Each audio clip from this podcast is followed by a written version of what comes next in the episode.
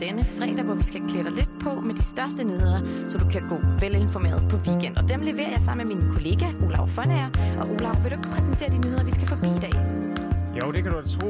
Det skal blandt andet handle om 2 nye klinikker, som skal forbedre den seksuelle sundhed. Så har vi også lidt vaccinehent og et alvorligt udbrud af salmonella.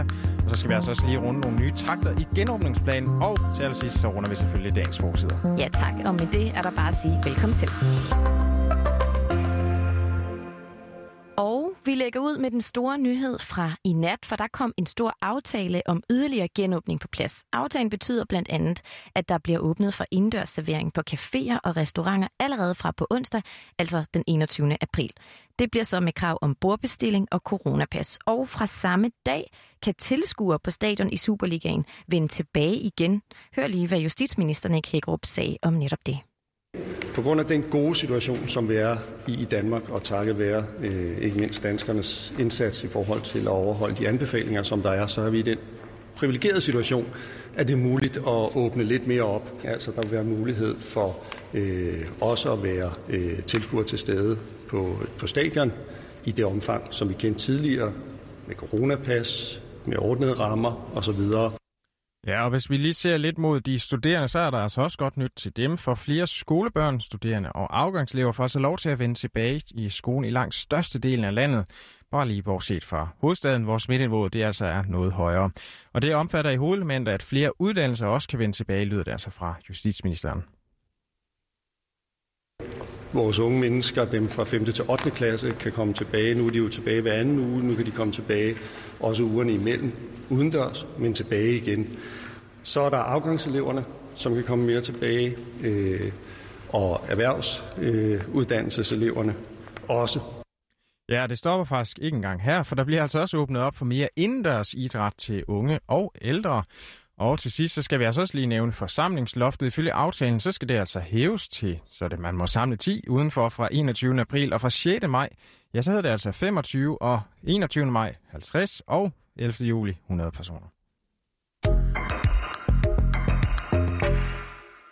Ja, vi kan tale om alt, sådan lyder invitationen til alle Odenses unge, når de fra denne uge kan få gratis anonym rådgivning om alt fra kønsidentitet, prævention, seksualitet og seksuelt overførte sygdomme. Odense har nemlig fået en ny seksuel klinik, som er sket i samarbejde med Odense Kommune, Region Syddanmark og AIDS-fondet.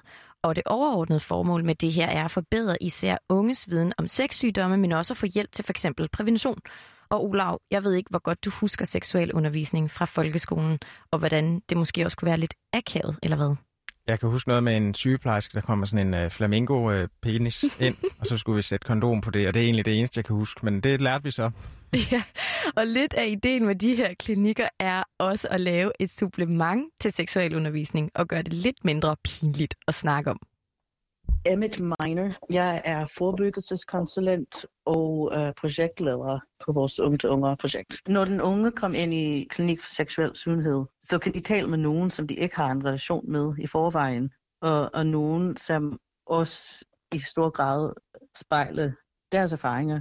Vi gør et stor indsats i Checkpoint og i Unge til Unger med at ansætte folk, som spejler dem, som vi hjælper de unge og de LGBT+-personer. Og det gør, at man kan tale lidt mere åbent, fordi man skal ikke tænke på, okay, nu skal vi ses i matematiktimen i morgen, og man skal ikke tænke på, at det er en læge, som har kendt mig i hele mit liv. Og det er tid til det, fordi det er det eneste, vi arbejder med. Ja, det er det eneste, de arbejder med. Hvad tænker du om sådan et tilbud, hvor man i øvrigt kan komme og være anonym? Jeg synes faktisk, det lyder som en super god idé.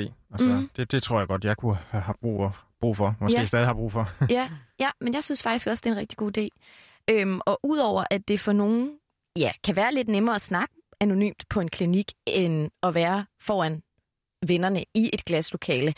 Og erfaringerne fra lignende klinikker andre steder viser, ifølge Region Syddanmark, at det her tilbud eller at lignende tilbud har medført et markant fald i antallet af uønskede graviditeter og provokerede aborter blandt unge kvinder. Og særligt det her med de uønskede graviditeter, det støder de meget på i deres arbejde med unge i AIDS-fondet, fortæller Emmett Minor. Det er en gentagende problematik, at graviditetsprævention er bare ikke i tankerne for mange. Der er virkelig mange, som bruger slet ikke noget graviditetsprævention. Og dem, som kan blive gravide, de skammer sig vildt meget over det. Fordi de ved godt, at de burde gøre det. Så når det bliver bragt op, det er meget skam forbundet med det, fordi det føler som, de ikke passer på, og det er forkert. Men det er så en af de ting, man åbner op, eller kan åbne op omkring, hvis man vil, og få hjælp til at tale om på de her klinikker, hvor der altså ikke er nogen, der dømmer en. Udover at modtage vejledning i forskellige former for, om forskellige former for prævention og få udleveret det gratis. Og få udleveret prævention gratis i de her klinikker, så kan de unge også blive testet for kønssygdomme og behandlet for det. Samtidig så bliver det også AIDS-fondets medarbejdere, der fremover tilbyder at undervise Odenses 9. klasses elever i seksualitet. Og så skal vi lige til en historie om et naturlægemiddel, som ifølge Statens Serum Institut altså har ført til et udbrud af salmonella. Der er altså mere specifikt tale om naturlægemidlet HUSK psyllium frøskaller, som har givet 33 personer salmonella, og ud af dem er 3 personer så døde. Så det er altså en ganske alvorlig sag, det her, må man vist sige. Ja, altså jeg må sige, at jeg læste godt lige i går aftes og tænkte, jeg må hellere lige tjekke, om det... Jeg vidste godt, at det var en af dem, jeg havde, men man går alligevel og tænker, gælder det også den type, jeg har derhjemme. Ja. Og allerede sidste uge, så mente Statens Serum Institut altså ud, at der var en sammenhæng mellem midlet her og et dansk salmonella-udbrud, og sammen med Lægemiddelstyrelsen, Fødevarestyrelsen og DTU Fødevareinstitut, ja, så har man altså undersøgt udbruddet nærmere, og altså fundet ud af et fællesnævner blandt alle de her syge. Det var altså, at de har spist de her HUSK-frøskaller. Louise Møller, hun er epidemiolog ved Statens Serum Institut, og forklarer altså, at det er vigtigt at understrege, at de personer, som er døde efter de her udbrud, i forvejen var ramt af en sygdom. Nu er salmonella jo ikke en sygdom, som man normalt dør af. Når vi ser en stor andel af døde i det her udbrud, så er det jo fordi, at det her naturlægemiddel blandt andet bliver taget af folk, som i forvejen er sårbare og fejler nogle andre ting også. Så det er jo ved alle 3 dødsfald nogen, som har fejlet noget andet, og det er derfor svært at sige, om de er døde af eller med salmonella. Men det er altså stadigvæk vigtigt at begrænse sådan et udbrud her, og derfor så er der altså også en klar opfordring. Det her er et alvorligt stort udbrud med mange syge og indlagte, og også et par dødsfald. Og derfor vil vi jo gerne opfordre alle, der har de her husprodukter hjemme, om at tjekke, om de ligger inde med det, og så sørge for at smide dem ud. Ja, loppefrøskaller, det er altså et middel, som kan bruges mod blandt andet forstoppelse og diarré, og uheldigvis så er der altså også nogle af de symptomer, som man får, hvis man er smittet med salmonella. Derfor så er myndighederne også bekymret for, at der har været flere tilfælde, som altså ikke er blevet opdaget. Louise Møller, hun slår også samtidig fast, at risikoen for at få salmonella efter at have spist det altså er meget lille. Og selskabet bag, nemlig Orkla Care AS, de har altså også oplyst i en pressemeddelelse, at nu tilbagekalder alle HUSK-produkter. Har du fulgt med på vaccinefronten de seneste dage, Olof? Ja, det har jeg faktisk, for jeg glæder mig sindssygt meget til at få det stik der. Der har været meget snak om særligt AstraZeneca-vaccinen. I onsdags der meldte Sundhedsstyrelsen ud, at de har valgt at droppe vaccinen, fordi der, som du jo ved, er en sammenhæng mellem vaccinen og nogle sjældne, men alvorlige tilfælde af blodpropper. I går eftermiddag, der meldte regeringen så ud, at de nu vil undersøge, om der er en mulighed for, at nogle danskere, som ønsker det, kan få den her vaccine alligevel. Ja, det bliver spændende. Ja, og det her valg om at droppe vaccinen er taget ud fra et forsigtighedsprincip, fordi der er god kontrol med pandemien i Danmark lige nu. Og med al medicin er der jo bivirkninger. Forskellen er bare, at man normalt har et valg om, hvorvidt man ønsker at modtage den. Og med det perspektiv kan det måske blive en realitet, at man selv kan tilvælge AstraZeneca-vaccinen. Det har Magnus Heunicke i hvert fald tænkt sig at snakke med de andre partier om.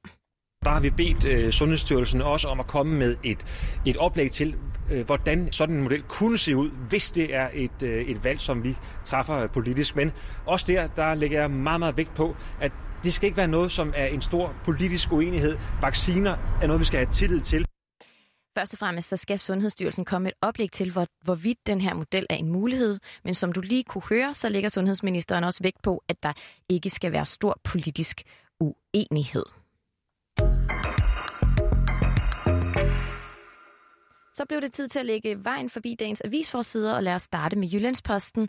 Avisen er dykket ned i en rapport, der viser, at IT-kriminalitet er et stigende samfundsproblem. Ja, og Rassan, kan du gætte, hvor mange danskere, der hvert år er udsat for IT-kriminalitet, som for eksempel er for hacket kodeord, eller måske for stjålet sine kreditkortoplysninger? Jamen, Olav, jeg ved det, så det er faktisk lidt snyd, tror jeg. Ja, og det, nu vil jeg så sige svaret, for du ved det også. 450.000 danskere, sådan nogenlunde i hvert fald. Og det er jo faktisk en hel del, må man sige. Og det Kriminalpræventive Råd, de er altså sammen med Forbrugerrådet Tink, står bag den her rapport og mener altså, at der er brug for en større og mere systematisk indsats på det her område.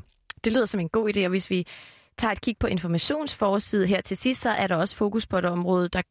Hvis vi tager et kig på informationsavisforside, så er der også fokus på et område, der kræver en større indsats, nemlig klimaet. Avisen har fået udleveret et notat fra Klimaministeriet, der viser, at Danmark globalt set yder en langt større klimaindsats end herhjemme. Og så tror jeg... Ja, skal vi ikke tage rundt af, Olav? Jo, det kan da godt være, at vi er nået der til vejs ende. Vi har i hvert fald lige rundet dagens vigtige historie, dagens nyheder. Udsendelsen den var tilrettelagt af Hernede Kamp og Martin Sudmand. Og dine værter, det var altså Magnus Heunicke og Orkla Care AS.